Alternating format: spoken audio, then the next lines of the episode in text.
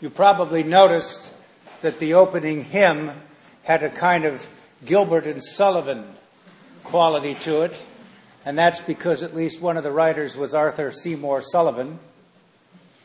Uh, the best line in the whole one, the priest I began my ministry with loved, was the end of the first verse.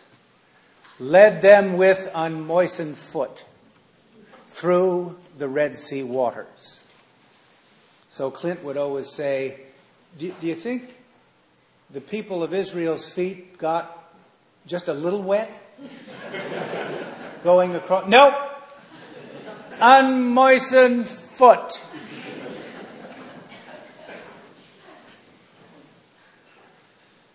Welcome to all of you, those who are visiting, passing through, seeking at St. Luke's. You're welcome wherever you find yourself on your spiritual pilgrimage. We're glad you're here. And to all of you who come uh, through the year and are faithful, thank you very much for participating in these great liturgies. The Episcopal Church, the Worldwide Anglican Communion, believes that the law of prayer, what we pray, we believe. And it is our worship, our liturgy, that inf- uh, informs our self understanding and preceded all of the theological ruminations and, in fact, the writing of the biblical text. This is always an occasion for me to remind us that the church is prior to the scriptures. The church is prior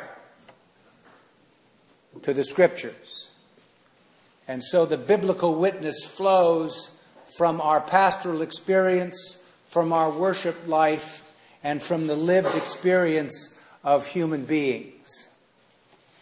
So, always this time of year, I want to talk about the shape of the Easter liturgy because the great 50 days informs the whole of how we understand our common life as a liturgical church. Easter, the celebration of Easter, was the first post in the Christian calendar. And so out of that, we now radiate all of the other seasons and our self understanding about what it is we do in our common worship, what we read from the biblical witness. And there are four things in the Easter liturgy that continue through the year but have a special intensity during the great 50 days. Remember, Easter is 50 days long, it ends on Pentecost, just like Christmas is 12 days long. Although in our culture we celebrate a day and then it's over. So Easter's, oh well, that's Easter for another year, or oh well, that's Christmas for another year. I used to, I told you my grandfather on Christmas when my grandmother would put you know the presents were all unwrapped and she says well there goes Christmas for another year. My grandfather would say don't throw any of that wrapping in the fireplace. Somebody might throw some money in there that was in one of those envelopes. Right? So we wanted to make sure that the priorities were all lined up about how to celebrate Christmas So here's the fourfold shape of the Easter liturgy the service of light, symbolized by the presence of the paschal candle in the sanctuary, a symbol of the uh, light that leads the people of Israel, the pillar of fire in the wilderness, the light that shows us the way is the Christian community. And through our lived experience and reflection in our prayer, we came to see that this light has a twofold purpose. It is external, so it shows us the way and lights the dark, but it is an internal process, so that the illuminative processes of God are at work in the hearts of all faithful people. The light of Christ is within you, shining on your dark places, shining on those places where you are achieving the highest and best of your humanity, and providing the clarity of purpose and the self understanding that you need in order to meet the challenges and the opportunities that are in front of you on a daily basis.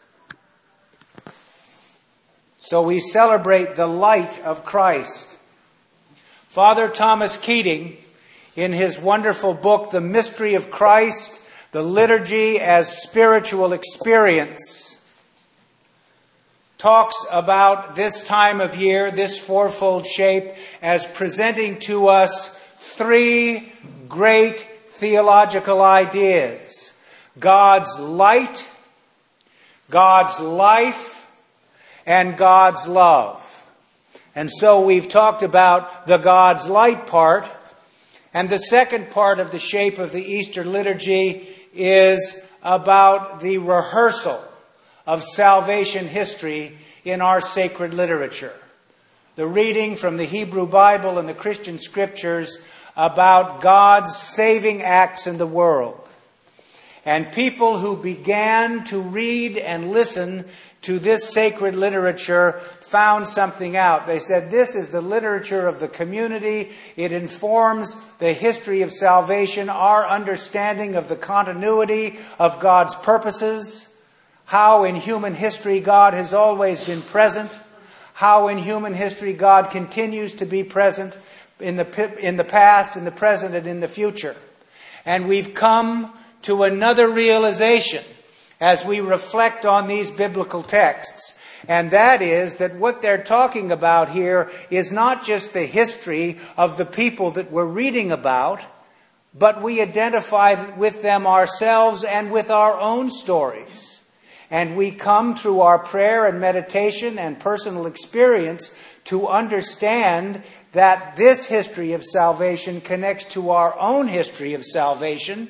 And we understand something about the fact that our own personal history is part of the history of salvation.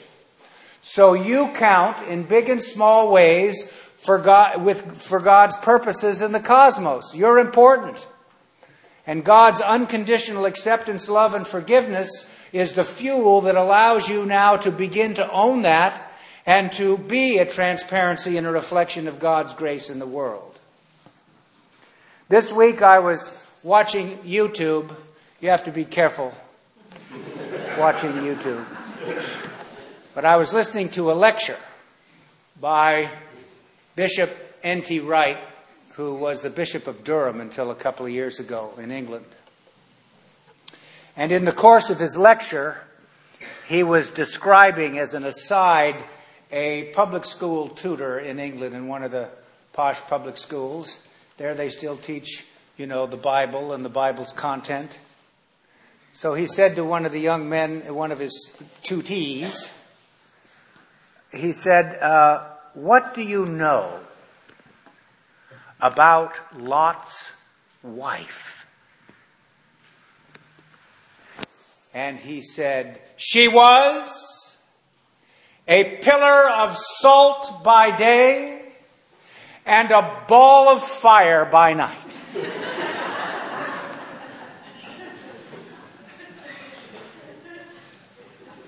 would you think you'd made some progress on this or no? Hard to tell. Let me just say something about a couple of the readings. The reading from 1 Corinthians is the earliest uh, uh, account in the Bible in the New Testament of the resurrection. Paul's writings predate the Gospels, they, they're earlier than the Gospels. So, what Paul is saying in today's reading is that he has received this and he is handing it over to the Corinthian congregation, not handing it down. He's handing it over. Do you understand the difference about the stewardship of the great tradition? You and I are the custodians of the great tradition, and the history of the resurrection animates and predates, obviously, the writing of the Holy Scriptures. And Paul is describing this. In John's Gospel today, we have what the Eastern Orthodox refer to as the Apostle to the Apostles, Mary Magdalene. Why does he insist on pronouncing this Magdalene? Because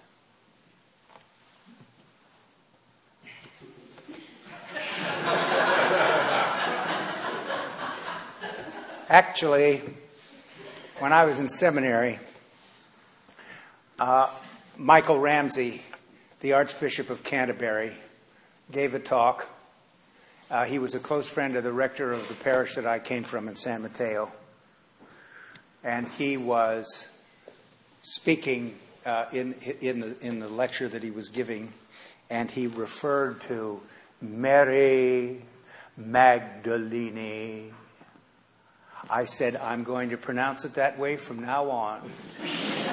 Come what may.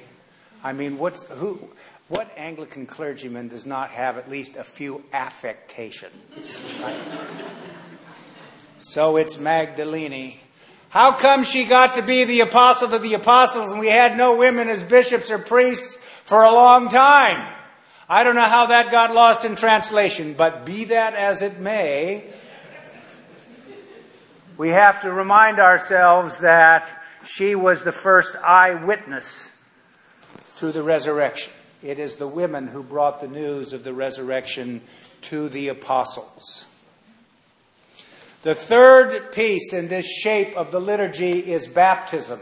And we just renewed our baptismal vows that provided us the opportunity to reflect on a template that we can use to determine how faithful we are living, to remind ourselves that baptism is the entry, is the path that we begin to follow the Savior on the way, and that it reminds us that through baptism we receive the infused virtues of faith, hope, and love, and that we receive the Holy Spirit of God, God coming in an inward way to enlighten and strengthen us. And so baptism provides us the energy to be able to be God's people in the world. And the fourth part of the shape of the liturgy is the ongoing means to nurture and strengthen that, the Holy Eucharist, where week to week we receive that spiritual food and drink that gives us the strength, the stamina, the internal self regulation to meet the challenges and the opportunities that are in front of each of us on a regular basis. So it is in the Eucharist that you and I meet the presence of the risen Christ. You've heard me say over and over again when I was a young priest and thought that everybody had to be uh, an apt theologian, that when people came out the door and said, I don't know whether or not the bread and the wine become Jesus' body and blood, I don't understand, all of that conversation about it, and I'm not sure that I've. All I know is this when I come to communion, I feel better. You know, sort of like Steve Martin when somebody asked him, Steve, how can you be so funny? He said, It's easy. Before I go out on stage, I put a piece of bologna in each shoe, and then I put my shoes on and go out, and I feel funny.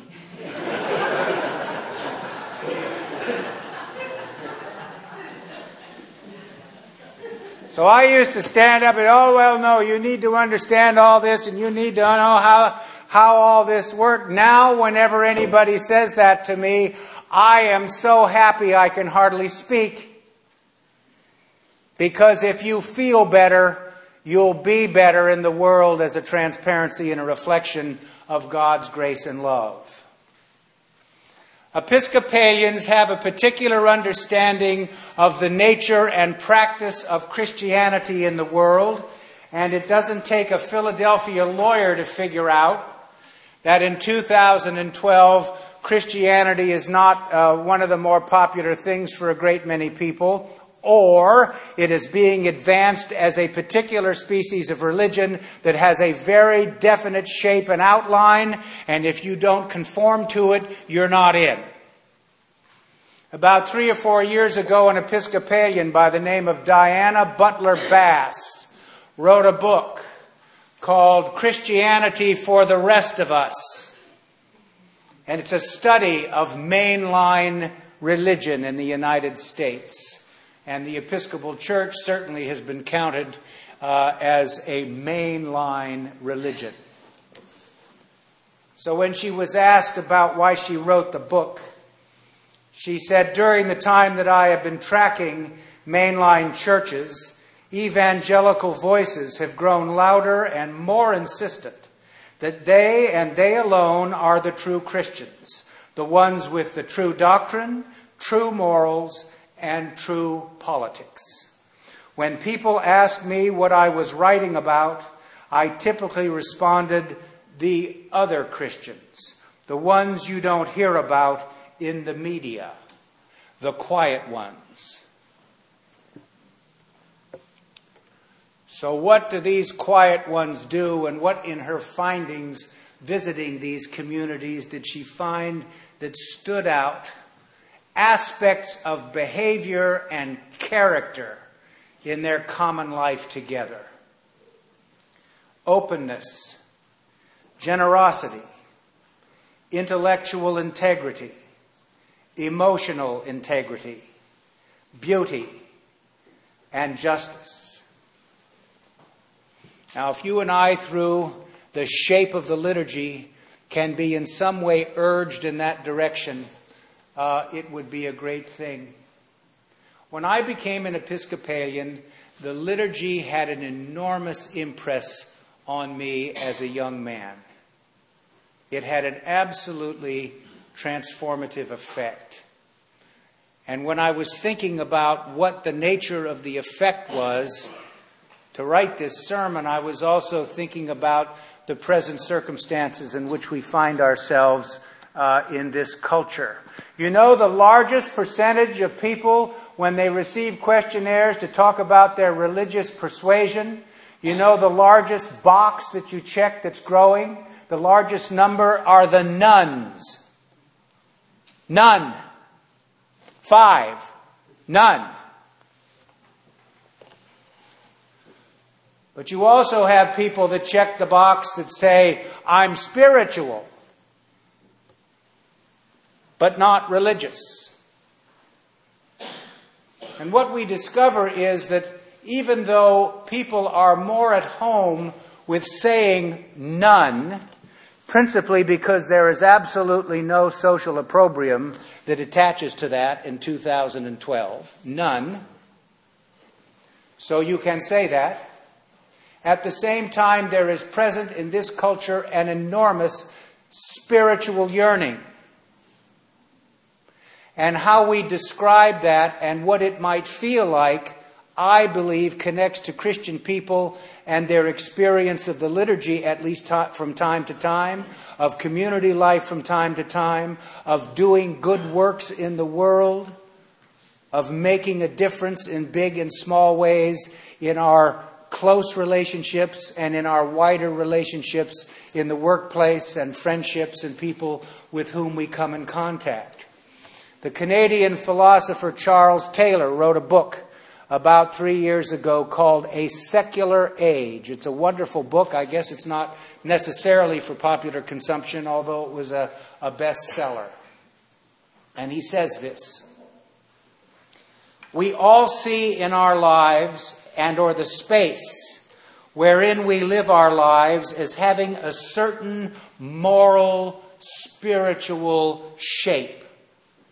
Somewhere in some activity or condition, lies a fullness, richness, that is, in that place, activity or condition. Life is fuller, richer, deeper, more worthwhile, more admirable, more what it should be. This is perhaps a place of power. We often experience this as deeply moving, as inspiring. Perhaps this sense of fullness is something we just catch glimpses of from afar off. We have the powerful intuition of what fullness would be were we to be in that condition. For example, peace or wholeness, or able to act on that level of integrity or generosity or abandonment or self forgetfulness. But sometimes there will be moments of experienced fullness of joy and fulfillment where we feel ourselves there. Have you ever felt yourself there?